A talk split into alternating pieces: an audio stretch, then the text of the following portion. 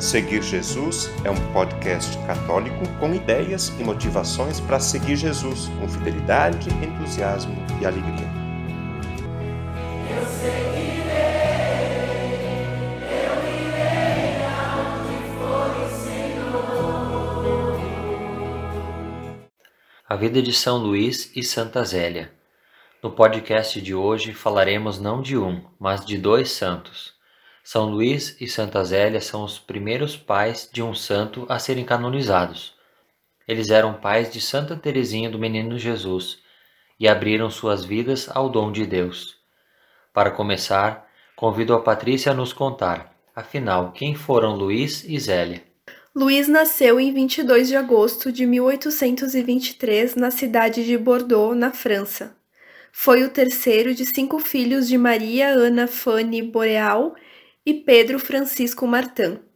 Zélia Guerin nasceu em Gandelain, na Normandia, no dia 23 de dezembro de 1831. Teve dois irmãos, Maria Luísa, que era mais velha e aos 29 anos entrou para o convento, e Isidoro, que era 10 anos mais novo do que Zélia. E como era a vida deles antes da conversão? Luís começou a aprender o ofício de relojoeiro em 1842 e passou três anos em Paris para se aperfeiçoar na profissão. Porém, ele sentia o desejo de servir a Deus. Quando tinha por volta de 20 anos, tentou entrar no grande mosteiro de São Bernardo, mas, como não sabia latim, não foi aceito.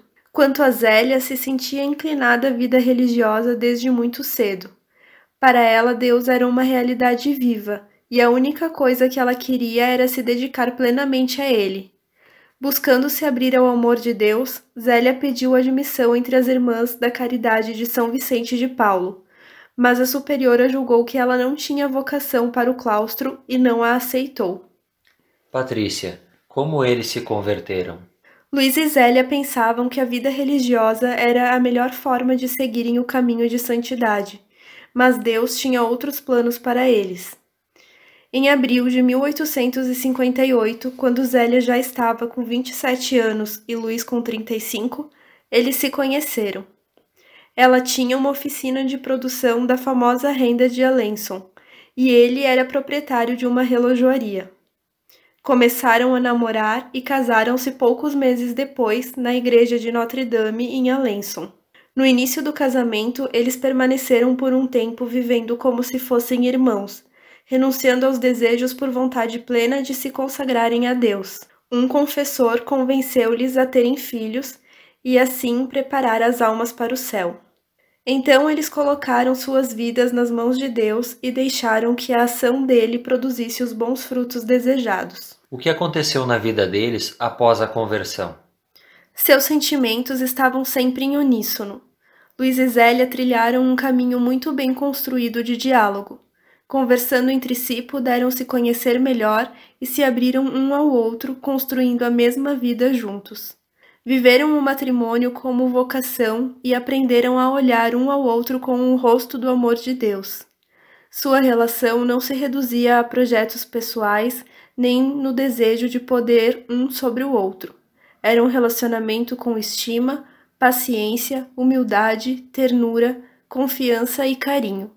Tiveram um total de nove filhos, mas quatro deles morreram pequeninos. Todos eles receberam Maria no nome, como sinal de agradecimento à Virgem Maria, que era amada e venerada pelo casal. Certo. E como o casal fez sua caminhada de amor a Jesus? Dentro da sua pequena igreja doméstica, Luiz e Zélia eram educadores espirituais de primeira grandeza. Seus filhos foram elevados a Deus desde o seu despertar. Eles catequizavam porque tinham o que ensinar. Assim como a maioria dos casais passaram por muitas preocupações que fazem parte do cotidiano. Às vezes com a casa, às vezes com os filhos, com o trabalho ou com a falta dele, e às vezes até mesmo com doenças. Quando se encontravam no centro de alguma adversidade, Luiz e Zélia encontravam a mais extraordinária oportunidade de fazer uma declaração de fé. Eles não foram santos negando os problemas e conflitos, mas sim enfrentando cada um deles e dando respostas que são próprias aos filhos de Deus. Reconheciam sua humanidade e permitiam que Deus trabalhasse em suas vidas. Foram de Deus e reproduziram ele em todos os ambientes por onde passaram. Deus resplandecia na sua casa, nos seus trabalhos, nos passeios com suas filhas, enfim, eram coerentes em sua vida cristã. Construíram um lar cheio de ternura e alegria, capaz de dar estabilidade emocional às suas filhas. Criaram um ambiente de profunda confiança para a família. Sua filha Celina mais tarde falou que elas obedeciam por amor. O trabalho deles proporcionava uma boa situação financeira, mas não davam a elas o que era supérfluo. O que economizavam em casa utilizavam para ajudar os mais pobres. Zélia levava as pessoas necessitadas para sua casa e dava-lhes de comer e vestir, enquanto Luiz ajudava-os com assistência médica e a encontrarem um emprego. Sabiam olhar para as necessidades dos outros. Ao caminharem em direção ao próximo, seus passos se santificaram. Semearam o amor um pelo outro durante anos de forma abundante, pois o que não é cultivado diariamente se evapora. Ambos tinham um desejo impactante de servir a Deus e fizeram da sua casa um referencial de vida para o projeto de Deus. Através de uma visão profundamente cristã, Luiz e Zélia colocaram todo o seu cotidiano no âmbito sagrado. Preocupações, esforços, a oração, a santificação do domingo, a honestidade na realização da atividade profissional, o socorro aos mais necessitados e a educação das filhas. Tudo era feito para a glória de Deus. Todas as filhas do casal seguiram a vida religiosa. Aos 45 anos de idade, Zélia recebeu a notícia de que tinha um tumor no seio, mas viveu a doença com firme esperança cristã até agosto de 1877, quando faleceu. Luiz começou a apresentar sinais de uma doença implacável. Viveu de 1887 até a sua morte, alternando momentos de dores e de lucidez. A doença evoluiu e ele precisou ser internado, mas mesmo no hospital, quando apresentava períodos de melhoras, se dedicava a cuidar e a confortar outros doentes. Frequentava a capela e recebia a Eucaristia todos os dias. Para ele, Deus havia lhe enviado essa provação para que ele tivesse uma humilhação em sua vida, já que até então ele sempre estivera acostumado a comandar e não a obedecer. Ele faleceu em 29 de julho de 1894, aos 71 anos de idade. São Luís e Santa Zélia foram canonizados no dia 18 de outubro de 2015 pelo Papa Francisco. Patrícia, de que forma podemos nos espelhar em São Luís e Santa Zélia para crescermos na santidade? Não havia nada de extraordinário na vida deste casal. Tiveram uma vida simples e decididamente voltada para Deus. Vou citar aqui cinco ações destes santos que podemos praticar no nosso dia a dia e nos levam ao caminho de santidade. Ação número 1: um, seguir o Evangelho. Não podemos seguir Jesus de longe mantendo uma distância segura. Para sermos verdadeiramente cristãos, precisamos sair da nossa zona de conforto. Ação número 2: participar da Santa Missa. A missa faz parte da construção de uma boa identidade espiritual. Participar dessa celebração é fundamental para fortalecer a nossa fé pessoal. Ação número 3: Oração. Tanto a oração pessoal como a oração em família faziam parte do cotidiano de Luiz e Zélia. Através dela, dialogamos com Deus e ficamos mais perto dele. Ação número 4: Confissão frequente. Mesmo tentando seguir os passos de Jesus, muitas vezes falhamos.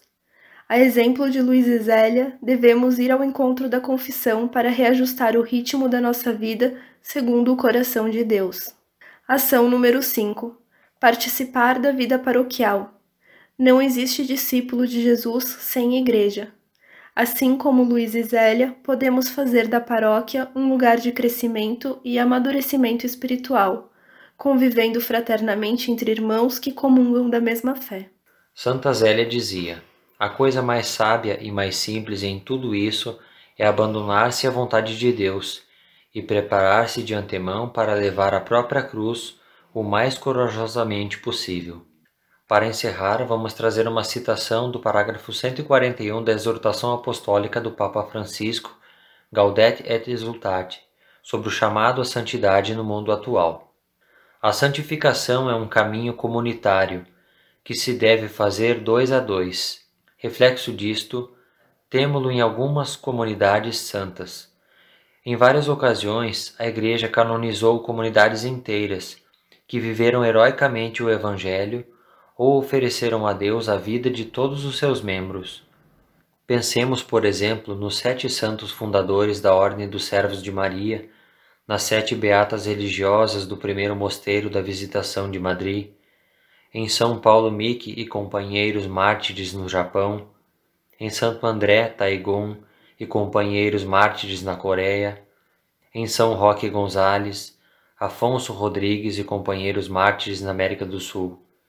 E recordemos também o testemunho recente dos monges trapistas de Tibirini, Argélia, que se prepararam juntos para o martírio. De igual modo, há muitos casais santos, onde cada cônjuge foi um instrumento para a santificação do outro.